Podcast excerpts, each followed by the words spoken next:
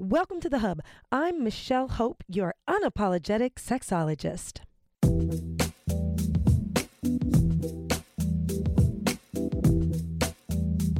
Hey, everybody, it's your favorite unapologetic sexologist here, Michelle Hope, for another amazing edition of Sexpert Positions. And today on the show, I have the greatest pleasure of being joined by one of my inspirations, a woman I look up to, Dr. Zhana. who is- Wow. I know, right? Thank you for that lovely introduction. I mean, honestly, um, I have been watching you, watching your career since we met a couple years ago. You have been an inspiration that keeps me going on my worst days. And she doesn't even know it, people. So that's really fucking awesome.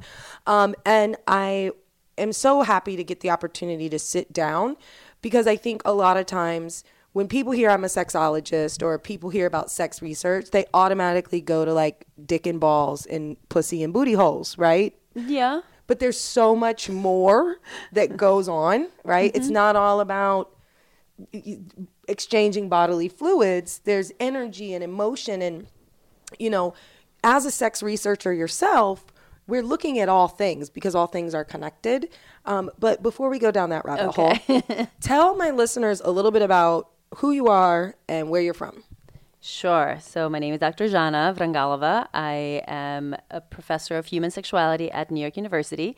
And in addition to all the academic work that I do there and uh, publish research in academic journals and all that, I do a lot of work outside of academia, trying to help people live the best, most realized sexual lives that they can that are authentic to who they are and what they want to do and also taking into consideration what their personal circumstances are. Because there is no one size fits all when it comes to sexuality regardless of how much other people try to fit us in these little boxes and tell us that we should be uh, fitting into into these boxes but there aren't. So i try to help people find what their what their way of sex and relationship life can be and i do that in lots of different ways whether it's through talks through coaching one-on-one through my podcast the science of sex through videos and writing and lots of different ways So basically, you are like an official sex geek.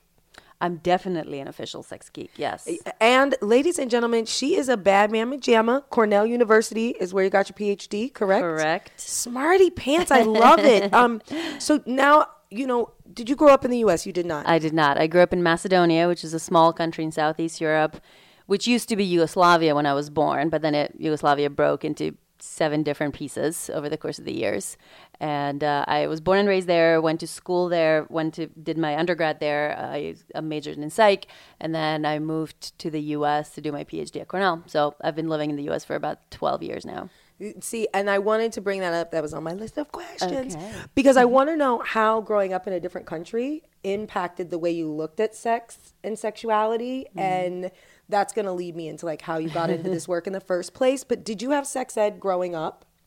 We did not have much sex ed growing up. Ma- uh, Macedonia or Yugoslavia at the time was a relatively traditional society, even though it was not uh, re- religious in any way. So we were an atheist country because it was a socialist country. So there was no religion, which is often the source of anti-sex attitude organization in a society. But we didn't have that yet. It was relatively traditional for other reasons, just for kind of historical and patriarchal reasons. So we didn't have much sex ed. There were certainly double standards expected of men and women, very clear gender roles. Even though all women, for example, worked, everybody worked uh, because that was kind of part of the socialist agenda that everybody, everybody's labor outside of the home was was uh, important. But then there are these very clear gendered roles where the women were doing all the housework, for example, and were expected to be less experienced, less sexual, and uh, there was no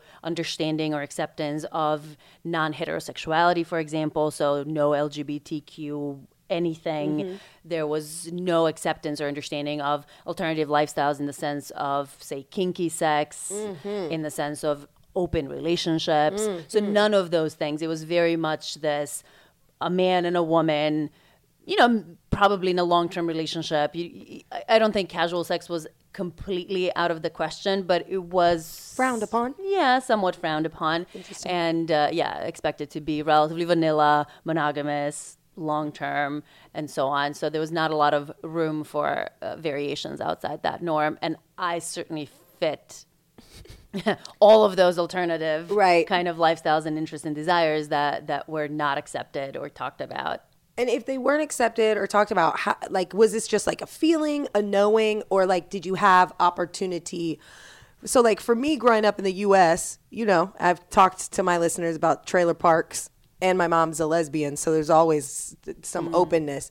But there was Aeon Flux, which was this weird liquid. MTV had this thing, liquid television. It was like late night cartoons, and I mentioned to you Red Shoe Diaries. So I got into that kind of young, um, and like kind of explored, like, oh wow, what is sexuality? I also found a Playboy once that helped. I was like, oh, I'm going to be La Toya Jackson on the cover of Playboy. But anyway, I say all that to say, like, how did you like find this if it was not out there or not? Um, I was personally just a very sexual person, kid from from as long as I can remember about myself, and I didn't particularly care much about what people said or what society said or thought. I don't know why. I don't know how the heck I ended up like that. I just never particularly cared. And so I did the things that I wanted to do and pushed the boundaries in my own life and around the people that I interacted with, boyfriends, lovers, friends, and all that, and and then dealt with whatever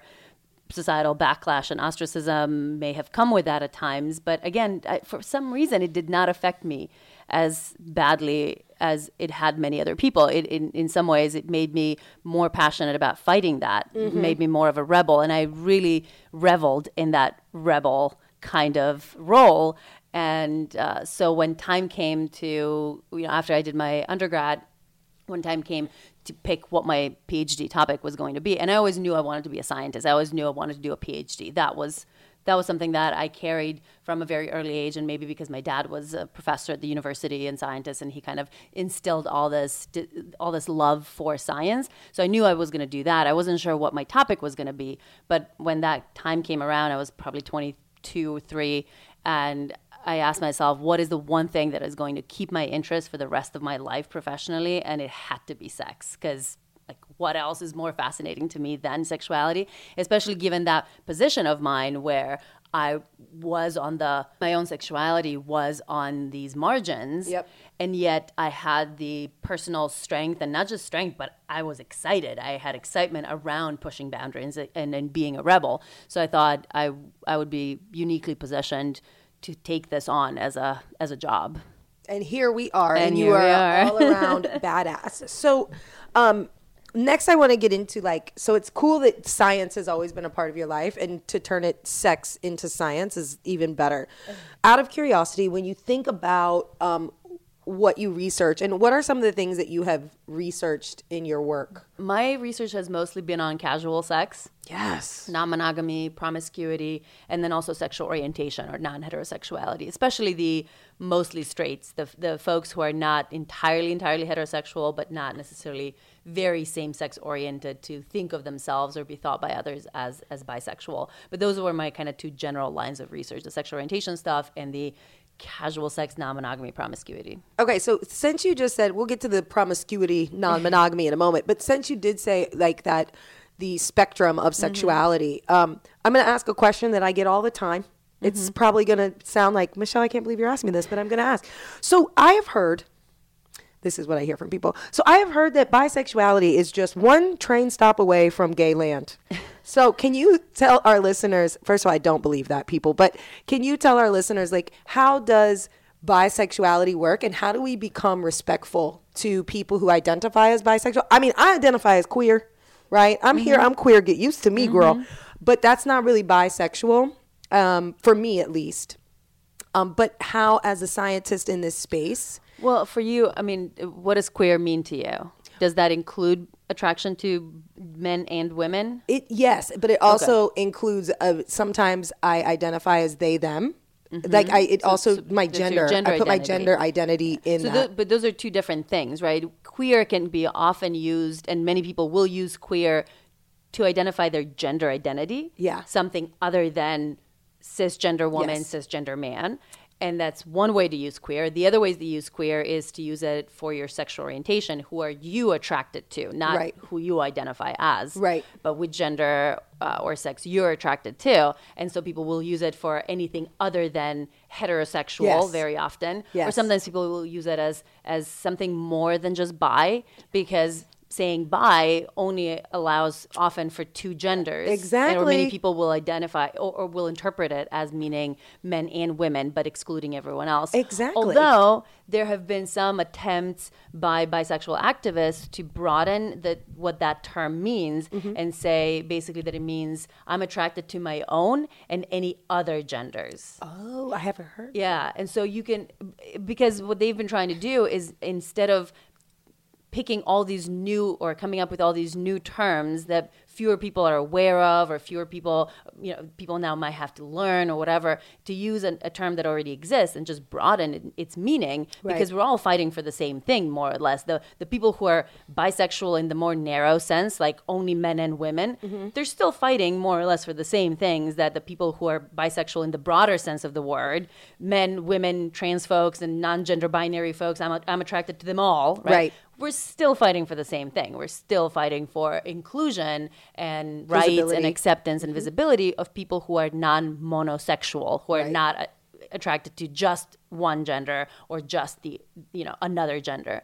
So but that's getting into this serious complexity of what each of these terms mean. In general, to go back to some more basic uh, misunderstandings or stereotypes around bisexuality, the one train stop away from gayland, uh, that that is a stere- certainly a stereotype that exists in a lot of people's minds, and it's not based on completely no no reality. There are some people, for sure, there have been people who, in their developmental process, as they've gone from being you know thinking that they have to be straight because Yep. their society tells them that they're straight they're kind of testing the waters and learning about themselves by trying out kind of being bisexual on the way to gayland. So that certainly happens. It has happened. It's not. It's not. Uh, th- it's not like that doesn't exist. Exactly. There's a lot of train stops between here and Harlem, but it doesn't always mean you'll end up in Harlem. Exactly. Some people are on their way to when you see them on the on the sixth train somewhere in Midtown. Yes. You know, it meet,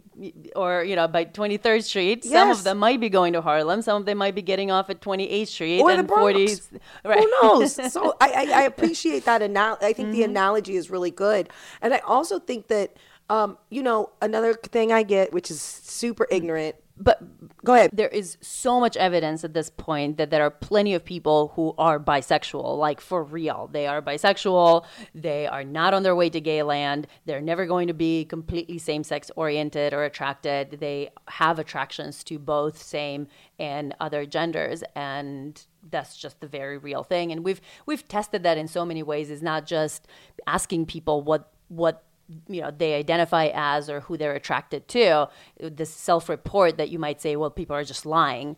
We've done these objective measures of physiological arousal for example. What are people's vaginas and penises saying in response to say watching different kinds of porn uh, so you hook up people to these, you know, uh, devices that will measure arousal. You know how hard or how yeah how much penises grow or how uh, how much blood flow there is in the vaginal area when they're watching certain types of porn and see what happens. And so that will sh- that shows us that there are bisexual patterns of arousal. What, another way to do it is to see where people look to do eye tracking when you show them different types of porn or different and so you'll hook up to an eye tracker and you see where people look, how long they look at the different stimuli that you give them, and also how much their pupils dilate. Because dilation of the pupils indicates greater interest. The more the more they open up, the more interested you are in these things. So all of these different methods all show us that there are people who are truly,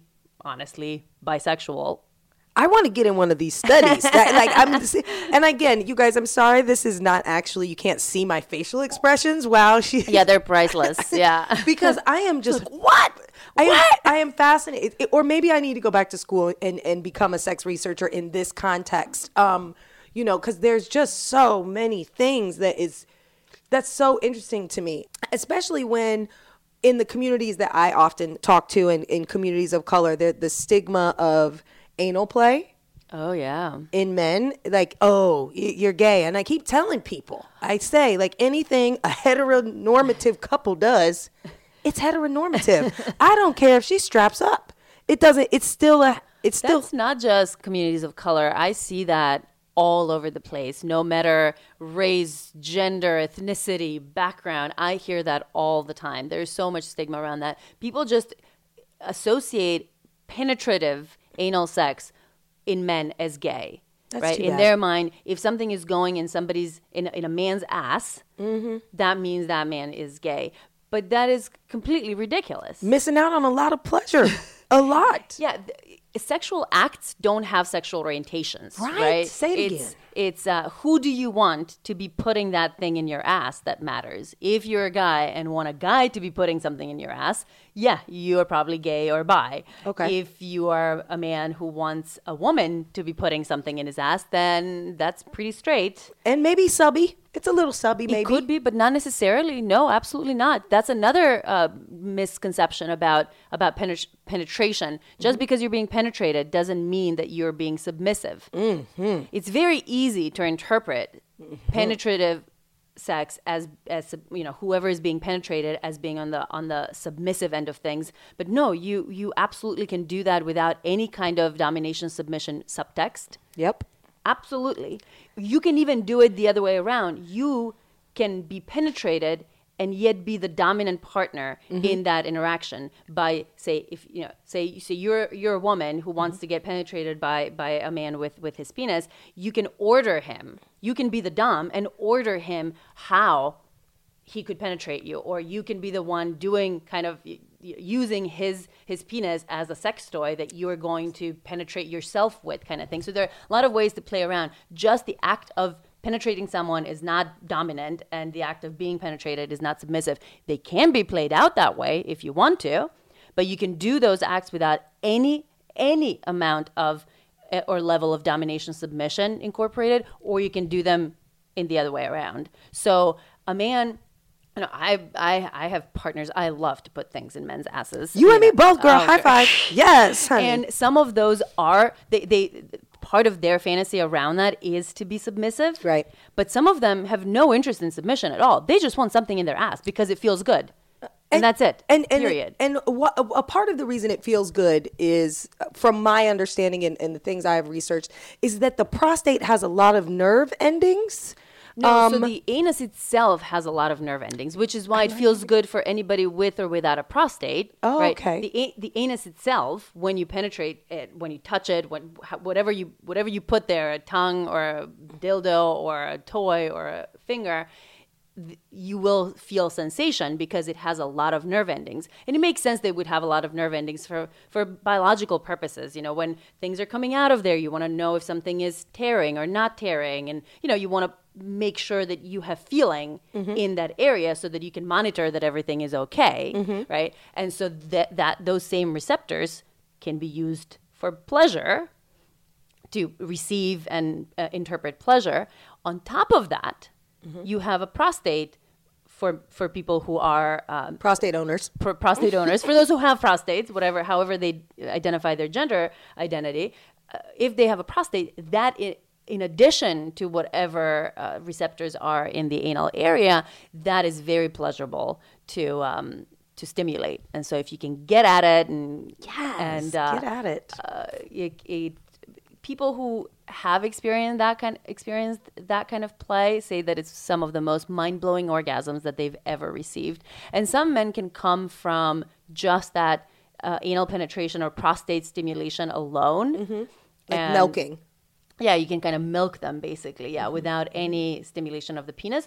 Most of the time, though, that doesn't happen. Most of the time, it's a combination of penile uh, stimulation of some sort, whether you know, he's jerking himself off or you're jerking them while you're putting something in their ass, Yeah, or a reach around. yeah, Yeah. So I had once read somewhere that a penis and prostate orgasm for men of a certain age could be um, dangerous.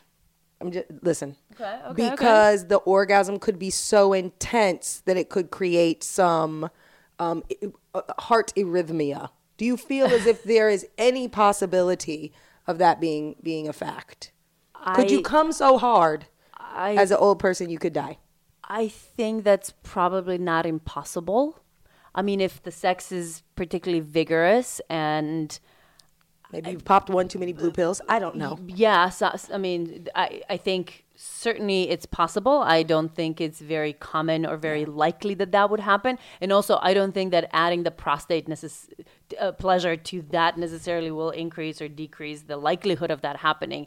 But um, yeah, I think I think the vigorousness of the activity, just like you could you know have a heart attack while you're running or uh, if there's I or I don't know some other very intense physical activity but I think that most people the vast majority of people should really not worry about that Yeah, no. I, I, Yeah. I it's, it's, it's one of those fun, strange things I saw on a medical Hmm. website of something. But this is why people, you don't go down the medical rabbit hole, right?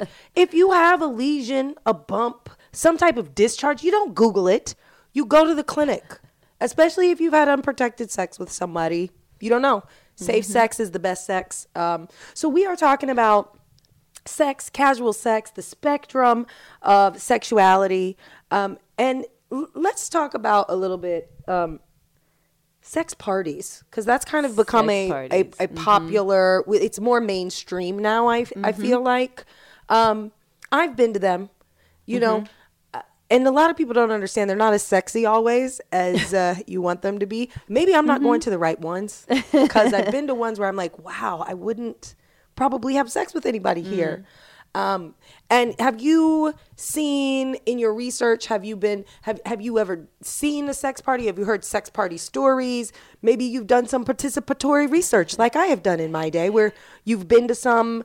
And what is your feel or takeaway on sex parties? Oh, I have so much to say about sex parties. We actually did a survey with a colleague of mine at uh, Widener University in Philadelphia on people who've been to a sex party in the past year. We're just analyzing all of that data, and there should be a few papers, few academic papers coming out from that research soon. So people should be on the lookout for that.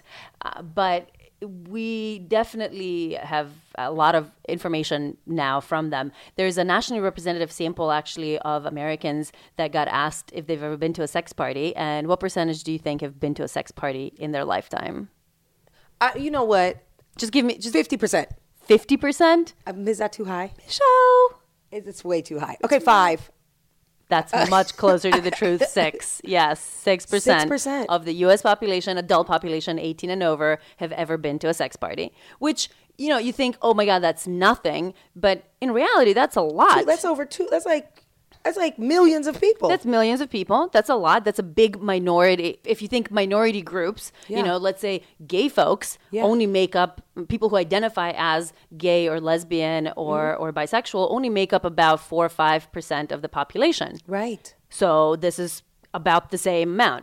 If you think about people who are in non-monogamous relationships, they only make they make about three four percent of the population of those who are in relationships. So you know these are minorities, but they're not insignificant. It's not like it's 0.001 percent, right? Right, It- no. We're talking about millions of people.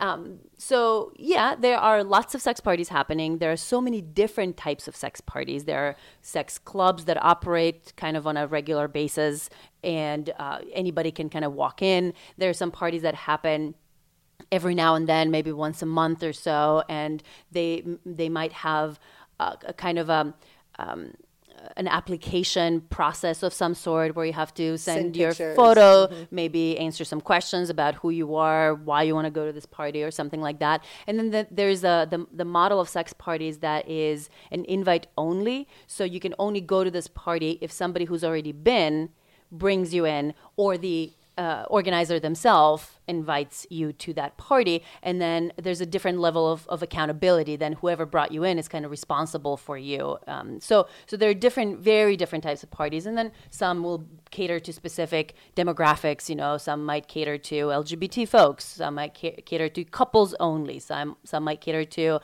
um, couples and bi or bisexual men and couples, and some, so there are different types of parties. Th- they might cater to different ages. Some might be only 35 and younger, or 35 and older. Uh, so it, it really depends. There's so many of them, and what. But basically, in this research that we did, we had about 17 or 1800 people from the US who had been to a play party of some sort in the past year. Many of them were not just pure sex parties, they were uh, kink parties. So they were more focused on the BDSM aspect of it. And some of them actually had no sex rules. So no penetration. You know, you can have some, you know, kissing or whatever, but it was more about the kinky activities. Spanking, Uh, bon- tying up, yeah, bondage, yeah, yeah. suspension, whatever, humiliation, domination, submission, but not actual penetrative sex. So there are lots of different rules and, and types of parties. Most of the people seem to enjoy them and find them, you know, like a fun, interesting experience. Of course, many people will go and not enjoy them and not go back. But uh, very often these these places have rules around consent. Yes. Have rules around safer sex. Yes. And uh, so many people, what we hear over and over again from our participants is that they often feel safer at these parties than they feel at just going out to a ran- random club.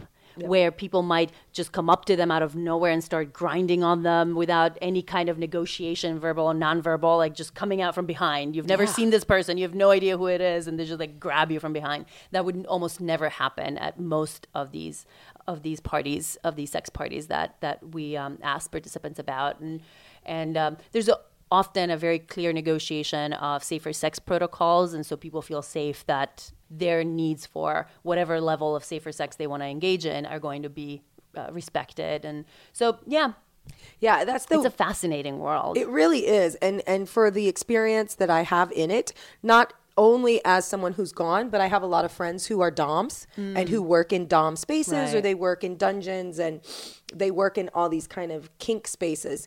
Um, consent is huge and they they understand it so well. Um, for me, like going to a party and having I don't dance at parties anymore. I never have. Really? I mean, I, I was a dancer, a, an adult, like a stripper for seven years.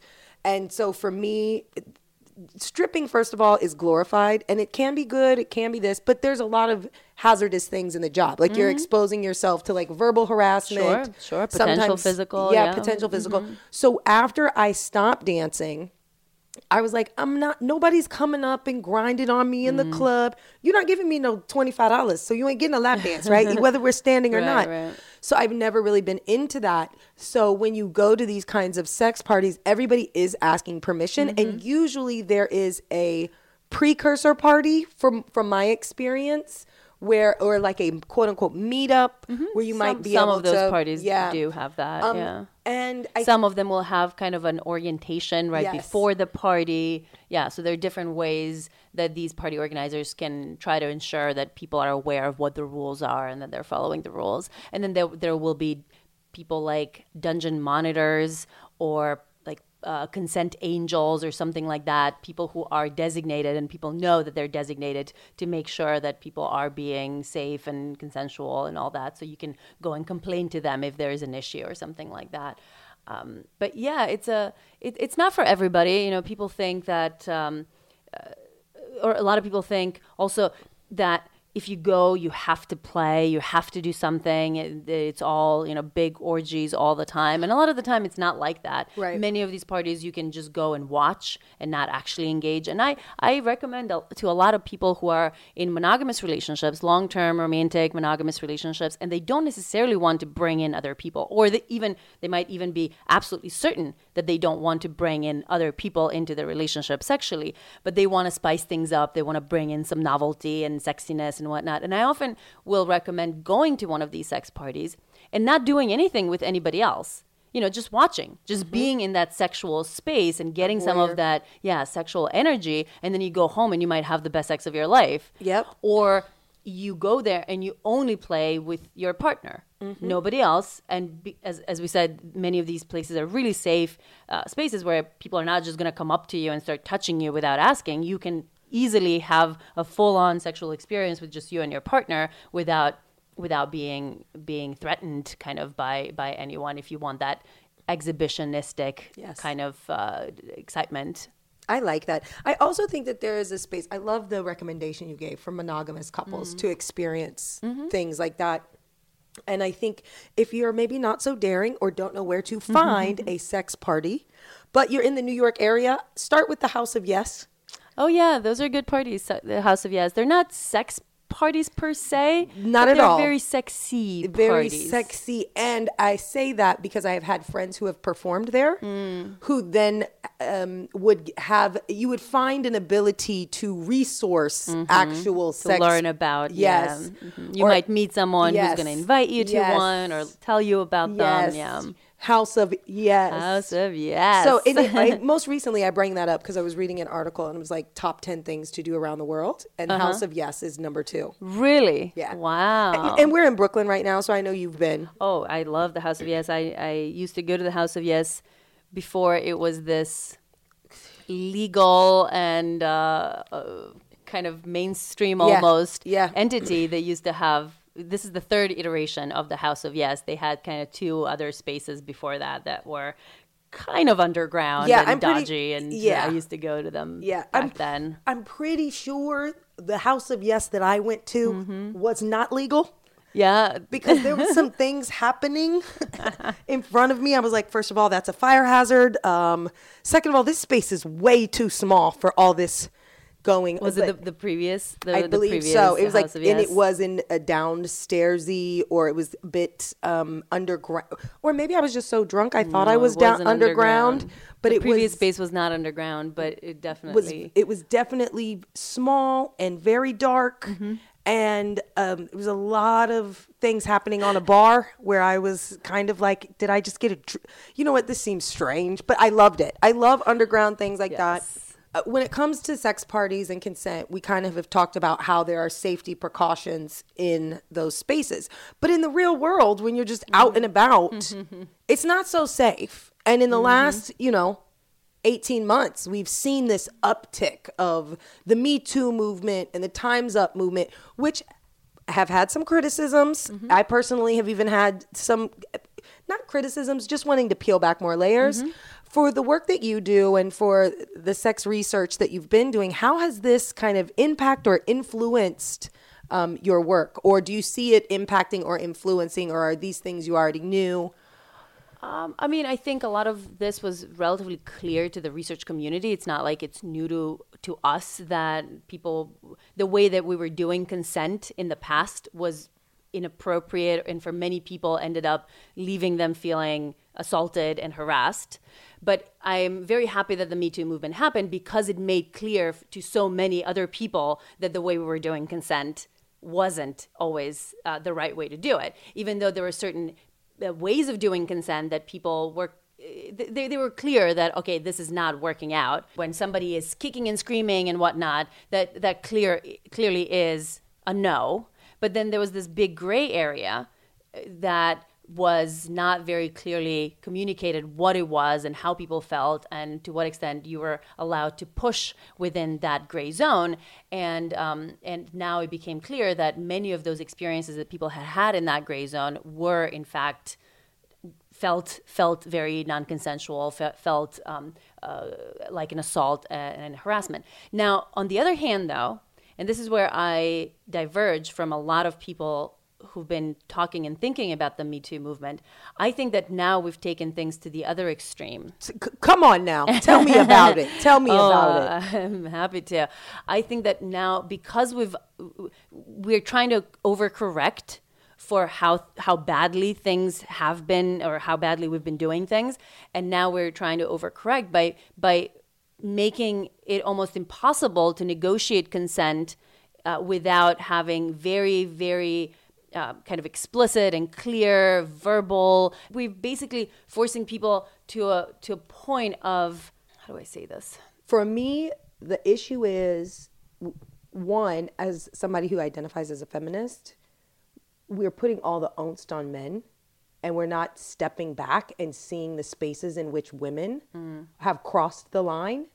Um, I see. and and and and we because that's not a part of the narrative of the Me Too, um, but especially in some of the communities I've worked in and communities of color, the amount of men who can tell me about experiences where they have been either coerced to have intercourse um, or have been coerced into parenting Oh, sure. um, or made to feel or shamed into sex like oh what you don't want to have sex with me are you a gay man yeah, i'll tell people man, yeah, i'll i'll tell people about this that is that is still messed Sure, up sure, sure, sure. But we don't talk about that. Yeah, that is part of the issue. But for me, that's that's not my main. That's not my main point. Um, your issue is my now I fear that we're taking things to the other ex- to the other extreme, where the only way that we now say is acceptable to have sex is if it is you know verbally explicitly stated and everybody is uh, completely sober. There's not a single drop of alcohol involved. And there's no power differential between the two people whatsoever. And you're doing you're negotiating this in a in a flirting designated zone like a, a dating app or a bar or a club. And you can't you now can't hit on anybody anywhere but these spaces right? And you and uh, so it, you can't talk to anybody on the street or on an airplane or whatever it is Right. so all of the or in the workplace so all of these spaces become completely desexualized and then we also make um, make it so that nonverbal consent nonverbal signs of consent and communication do not do not qualify. So anything that's negotiated non-verbally all of a sudden becomes sexual assault. Anything, any kind of attention that is being uh, communicated in these non-designated flirting zones is all of a sudden now automatically designated as assault or harassment. And any kind of sex or sexual interaction that gets negotiated between people of different power dynamic, power differentials, automatically becomes designated as, as assault or mm-hmm. harassment. And that is just insane. Mm-hmm. That cannot be true. We are, as human beings, we have sexual desires and interests, and those are not going to disappear uh, in the workplace or on the street or anywhere else that we are. So we have to be allowed and we have to allow people to acknowledge that they have desires and attractions that happen outside of flirting designated zones. Mm-hmm. It's we have to allow for nonverbal consent to be valid, a valid way of negotiating consent, because we know that the vast majority of sexual interactions, from research, we know that. Mm-hmm. The va- vast majority of sexual interactions that do f- feel consensual are negotiated at least partially nonverbally. People already people do that. So if you tell these people oh i whenever you negotiate consent non-verbally that's assault then you're turning everybody into a victim and everybody into a perpetrator of sexual assault. And we don't want to do that. Uh, same same thing. We have to acknowledge that some amount of substance use might be uh, consistent with consensual sex. And we have to acknowledge that some amount of power differential or even great amount of power differential can still be consistent with consensual sex.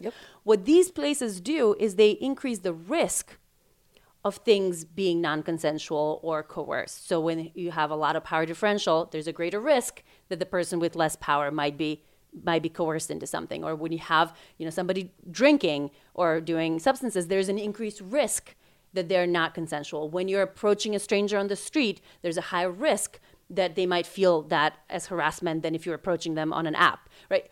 Um, and so, but just because there's higher risk doesn't mean everything doesn't is mean that every single interaction in that in that con- context or between those people is automatically harassment or assault. So the problem is that we've been doing this flirting and negotiating sexual situations badly. It's not that we're negotiating or having these sexual situations like flirting outside of flirting designated zones, sex under the influence, sex in the workplace, sex between people with power differential. So we what we need to do now is not to overcorrect by saying we're just not going to do this. yeah Nobody can flirt with anyone on the street. Nobody can have sex unless it's it's uh, completely sober. Nobody can have sex, sex with anyone unless they're fully uh, equals, and Yep. nobody can have sex with anyone unless everything has been written in in stone and that's signed. crazy. You know, signed a, a verbal and a video agreement. right No, that's not how we're going to solve this problem. If you do that, then you're just going to alienate people. You're going to shame them even more for having the desires that they do. You're going to make them feel like they're perpetrators of sexual assault as well as victims of sexual assault when they weren't. And so what the the challenge is to find that that good medium Yep. where we're teaching people how to navigate these potentially risky or high risk, higher risk uh, situations in a way that isn't assault and isn't harassment. Yep. So in my classroom, I work with young people, as you know. I always say, listen, if you think the person is so intoxicated that they might throw up on your cock, if they give you a mm-hmm. blowjob, that's probably not consensual mm-hmm. sex. Yep. yeah, right? Like, probably good. like, like, just if they, if you think that that might mm-hmm. happen, I'm gonna, I'm gonna go ahead and tell you they are probably too intoxicated to give consent. And additionally, I tell you know some of the young men, if you're struggling from whiskey dick Mm-hmm. and you cannot retain an erection because you've had alcohol, or you cannot bust a nut and you sweating and you probably should not be having sex at that time. Now, I think that that is giving you an opportunity to be able to determine one glass, a couple glasses of wine. But if you are so drunk that you're not standing up or Mm-hmm. Right, things of that nature, I think that's those educational spaces. And then the other thing when I talk about um, when I work with young people and I talk about consent and how it has to be fluid, there was like, but Miss Michelle asking because steps of a condom, I'm always like the first step is asking, making sure you have consent, mm-hmm. and then once you get the condom mm-hmm. on, you need to check in again. Mm-hmm. To make sure, and I'm like, so what do mm. you say? They're always like, "Are you sure you want to do this?" I was like, "That's putting uh, somebody's uh, uh. doubt in someone's head." And I also, like, it doesn't sound sexy at all. Are, you No. are you sure you want to do this? Like, yeah, like no, I you don't sound scared. Hear that. Right. So I play a game where we have to come up with sexy ways. Oh my God, yes. and so when you hear young Mm-hmm. people learning how to negotiate these terms, because that's what Mm-hmm. it has to be. How do you negotiate?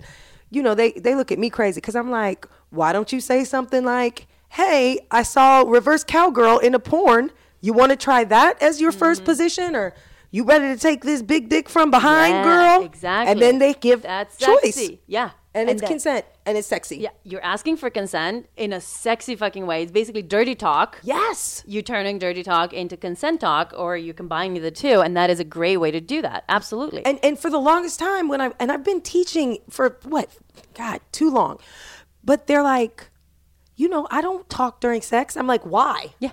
Yeah. Why Because don't that's you? creepy mm-hmm. sex, like silence. Like I want to hear some oohs and some ahs. And you were mentioning like, you know. Um, these nonverbals. Mm-hmm.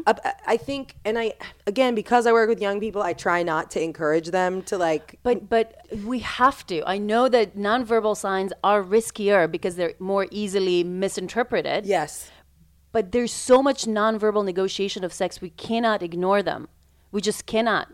Because a lot of we have the data. We have plenty of research showing that people negotiate sex nonverbally all the time. And so instead of saying, no, no, no, just don't do that, just use your words. Right. I mean, that's, that's fine. We should encourage people to use their words by all means, but you can't just, just rely on that because there will be nonverbal communication. And we have to teach nonverbal communication as well, both for how people to give nonverbal signals that are clear, because Yep. you can be very clear with nonverbal signs. Yeah. You can be. There's very there are very clear ways to say both yes, I want this and no, I don't want this without uttering the words. And you have to we have to teach people how to interpret other people's nonverbal signals. I'll, I'll give you an example in the moment. You know, we let's say you're having you're having uh, uh, you're giving someone a blowjob, and to go back to the conversation around anal sex on on men, Yeah. you're you're going down on him, and then you're not just gonna put two fingers in his ass all of a don't. sudden, Please right? While you're down there, but what you could do is as you're you know licking the balls or whatever, you can lick a little lower, Yeah. and then see how he responds. Does he open up? And moan, kind of saying, oh. "Ooh, that feels good. Good. Yeah, keep going." Or does he clench and kind of, you know, move away and maybe even moves your head back, up, up. to mm-hmm. where you were or some other sign of him saying, like that is a very light easy question. It's a question. You licking a little under the balls is not it's not a very threatening situation. It's not invading someone's hole without asking. It's it's basically a question mark that you're asking uh, non-verbally instead of saying, "Would you like me to lick your ass?" or something that is more specific. Um, but people will do that all the time. But I think with the ass licking, can we stay here for a second? Mm-hmm. Okay, sure. I I, love. I'm, I'm just thinking about um, I'm thinking about a story once and a celebrity I once slept with. I'm not going to say who. Okay. And when I did the nonverbal Mm-hmm. of going a little lower to lick the ass, well, they opened up, girl. They Okay. spread it wide Nice. open. Um, clearly wanted it. They wanted it. They did, and that's important. Um, thinking about the non. That's a really, that's a really terrible tape. But um, thinking about that nonverbal space, right? Thinking about how do we negotiate, and then not just ass licking, even pussy licking. Sure, anything. I As you're think- going, as you know, lick whatever, kiss, kiss the rest of the body, right? Negotiating these little nonverbal moments. You you start start with licking the boobs and kind of going down slowly, slowly, and giving giving an opportunity for the person to say, no, I don't really want this. You know, pull your head, back, back up. up, and say, nah, not really, or whatever. You can think about that nonverbal consent also in the flirting space when you're just starting to figure out does somebody want me or not. You don't start with coming up to someone and grabbing them by the pussy unless you're the president, You- but you start with uh, locking eyes, smiles Hey, I like that. right? You start with a smile and see whether they smile back. If they smile back, well, maybe try again. Was that just like like a, a, a momentary, you know, courteous, uh, whatever smile, or was that a smile of interest? Maybe try to get that smile again. If you get it for a second time, then maybe You'll go and in. say something. Hey, how you doing? Yeah. And then from the hey, how you doing? See how they respond. Are they showing interest in talking to you, or are they closing up and trying to you know, get away Pull from back. that conversation? Yeah. So this is this k- kind of a continuous dance that we need to do with our partners wherever we are in that sexual situation, whether it's the, establishing the fir- the very first contact on the street to, with a complete stranger, or are we negotiating ass licking and and I love and- ass licking. I mean, I, uh, well, I actually do that. So when I'm out in public, Mm. I'm a winker. Oh yeah, I'm, I'm a, a- smiler. Are you? Yeah, I smile. I like to- I look and smile. You wink. I'll wink, and then that's the that's the come on over. Yeah. But for me, I I feel as though, and now I'm spilling all my game. on- I, I feel as though when I do that, a man might have seen me before, but then when I give him the wink, then it's like. Come, it's like me being like, come, Mm-hmm. Come to over, me. yeah. come talk to me. Well, I feel like we have gone above and beyond, below, and even in the back door. Oh, yeah. um, in this conversation, I'm going to definitely have you on again. Please tell everybody where they can find your stuff. Yes, uh, you can find me on my website, drzhana.com. So D R Z H A N A.com. I'm on social media on Instagram, Twitter, and Facebook at drzhana. Same one, D R Z H A N A. Or you can listen to the Science of Sex podcast, scienceofsexpodcast.com. And you can also find some of my work on the Casual Sex Project. That's casualsexproject.com. It's a repository of, of hookup stories from people from all over the world. Oh, that's going to be, we're going to look out for that. And when your paper is published, we're going to bring you back, or even when you're just done, or whenever you want to come back. I will come back anytime. Yeah. I love chatting with you. This has been a great experience. Thank you guys so much for listening. I am once again your unapologetic sexologist, Michelle Hope. Stay tuned, stay up to date, and stay informed by following me on all social media at MHSexpert. Until next time, remember, let your freak flag fly, people. Bye.